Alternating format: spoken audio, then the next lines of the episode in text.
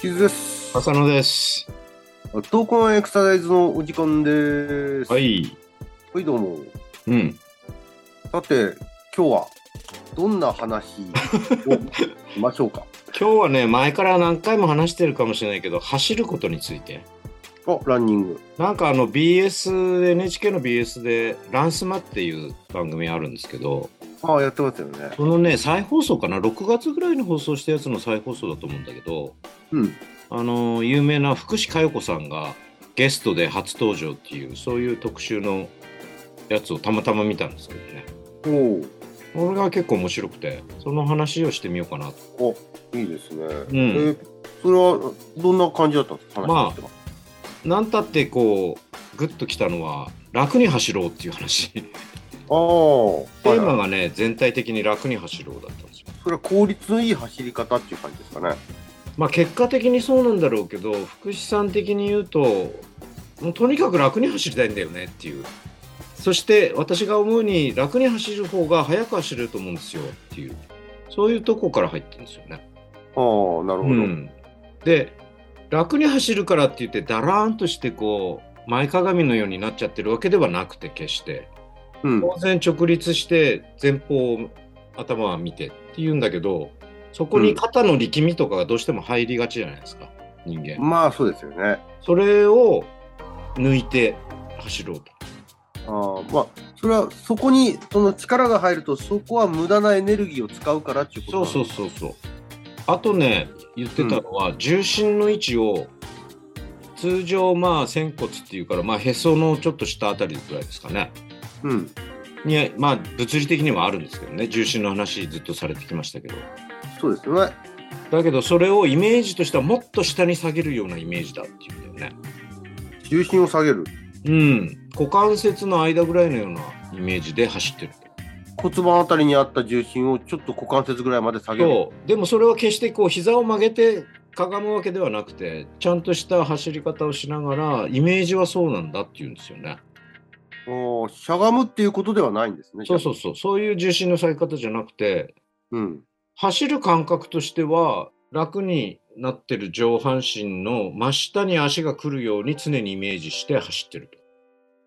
うん、でまあそれが重心が下がる感覚っていうのはちょっと走った人でないと分かんないかもしれないんだけど、うん、あのー真下にしてある走るっていうのは多分地面から受ける反力をうまく推進力に利用してんだろうな。うん、真下にうん。重心が落ちることで真上にじゃあじゃあ床反力が作用するっていう感じだったかそなうそうそうそう。そんなイメージ。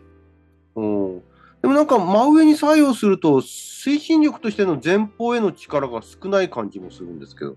でもスそれはどうプリなンのトの話で確かしたと思うんだけど、うん。着地片方した瞬間っていうのが、うん。やっぱり真上に来るような地面を叩くようなイメージうん。こう下手して地面をこう踏み込んでいくとブレーキンになっちゃうまた反対側にこう床反力がかかっちゃうような、うそんん。なイメージを多分なくしていきたいんじゃないかなって勝手に推測して聞いてたんですけどね。まあ、なるほど。うん、じゃあその、真下に叩く感じがちょうどその重心がやや前の方に少し落ちがちになる方向に、それを助ける形になるのかなって、うん、それをうまく推進力に使うっていうことで。そういうふうにねちょっと解釈しそれは番組では言ってないんだけどそういう話を聞いてそういうふうに解釈しましたね。でも確かにね、そのイメージの方が、要するに筋力の力を使わずに、こう、前へ加速する力をこう、作っていけれる感じはしますよね、重心の位置で。うんそういう意味で言うと、その、力まずに走ることにつながってる感じは、なんとなくわかる気はすでるんでますけど。真下にすればするほどベクトルの量としてはさうん。垂直方向にすごくでかくなるじゃないですか。ええ。それに対して重心がちょっと前にあるとうん。結構大きな力としてなりやすいのかなモーメントとして。回転的な動きが、そうそうそうそうはい起きやすいっていうことですようん、ね。うん、あちょうど重力が、こう、回転方向に、こう、うまく働きやすくなるっていう。そんなそう感じですいようね。ためにはこう地面からの反力をし割とまともにこう発揮させるっていうようなイメージなのかなっていう。うん、うん。これ、あのまあ、それ自体がこの福士選手の、うん。えーランニングに対する考え方であり、まあ、実際に、あのーそれが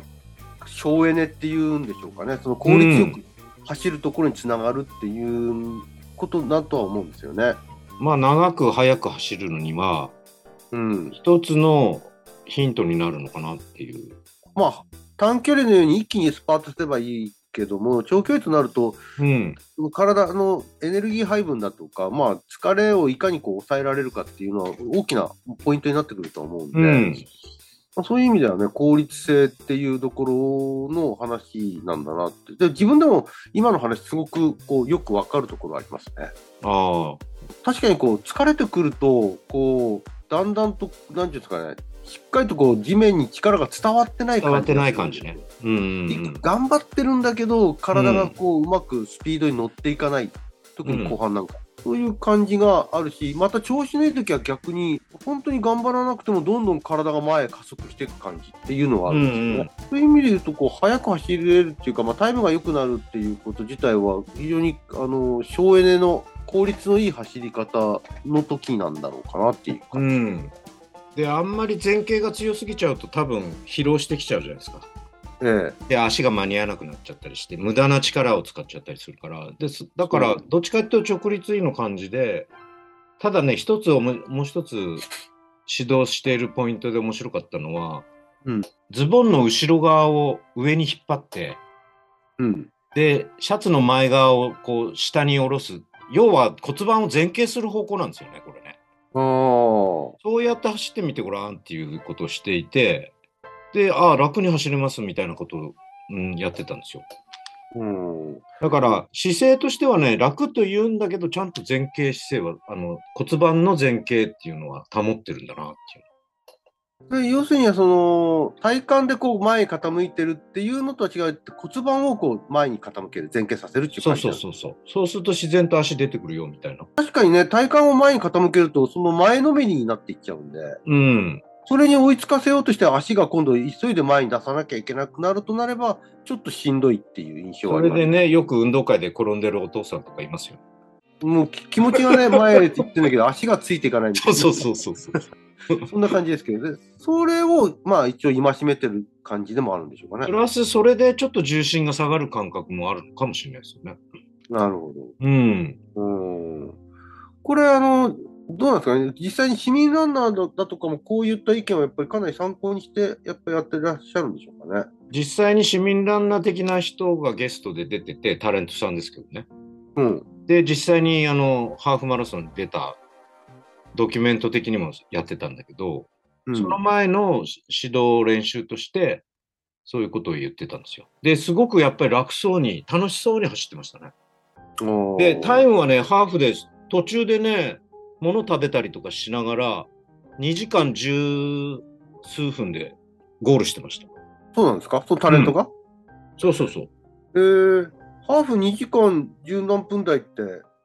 まあ、あれですよねそんなに遅くはないですよね。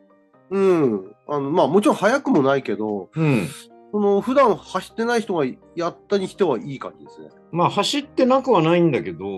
うん、でもそのまあもちろんテレビ番組だからそういう場面だけをカットとして出してるとこもあるのかもしれないけどでもすごく楽しそうに楽に確かにね走っていて